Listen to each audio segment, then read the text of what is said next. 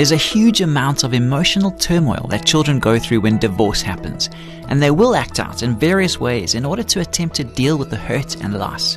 When a new partner comes onto the scene, this adds another aspect to what the child has to deal with. On the next Family Matters, we'll be helping a divorced dad to overcome some of the hurdles of dating again. Please stick with us.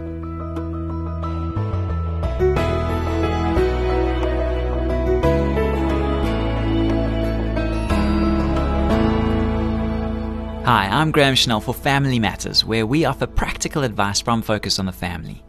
One of our listeners recently asked this question. He says, How can I overcome my child's aversion to my girlfriend?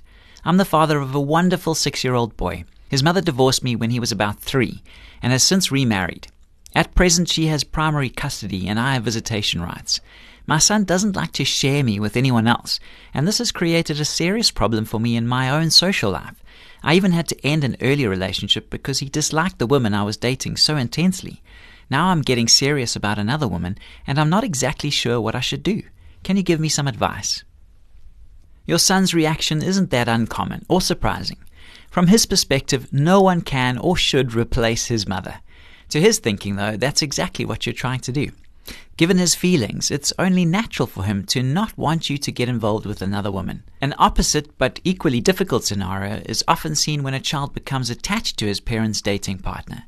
Unfortunately, if that relationship ends, the child experiences another significant loss in his life. As you've discovered, then, dating is a complicated proposition for single parents. It's for this reason we strongly suggest that they don't involve their children in the dating process until the relationship is well established and a couple is seriously considering marriage. You mentioned that you're serious about your new girlfriend, but you didn't say how long you've been dating or describe the level of your commitment. Don't push your son to develop a relationship with your girlfriend until the two of you are absolutely certain that you're moving forward into a lasting commitment that is likely to result in engagement and marriage. At that point, you'll need to have a heart to heart talk with your son. Assure him of your love and commitment to him. Tell him that you realize no one could ever replace his mom. Explain that you don't expect your girlfriend to be his mommy, but that because you love her very much, you want him to get to know her as well. Whatever you do, make up your mind to take it slow. Introduce your son into this relationship gradually. Don't expect instant bonding, and don't pressure your son and your girlfriend to become instant buddies. You might start by including your girlfriend in some activities that your son enjoys, like playing at the park, bike riding, or going to a soccer game. You should also give some serious thought to the question of whether the woman you're dating will be a positive influence in your son's life. He is your primary responsibility, and it's imperative that she has the depth of character required to become an effective and understanding step parent. You mentioned that your son didn't care for your former girlfriend. See if you can learn anything from that experience. Ask yourself why he disliked her so much. Was it jealousy over sharing you with someone else? Fear of someone replacing his mother?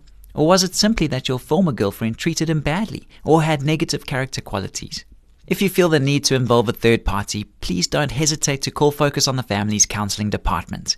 Our staff of trained counselors can offer guidance and also have a network of qualified professionals that they can refer you to please call 031 716 3300 or log on to safamily.co.za and click on the counselling link. Please also be aware that our Focus online store has a number of resources like books and audio programs that deal with this subject in greater detail. Be sure to check it out while you're online.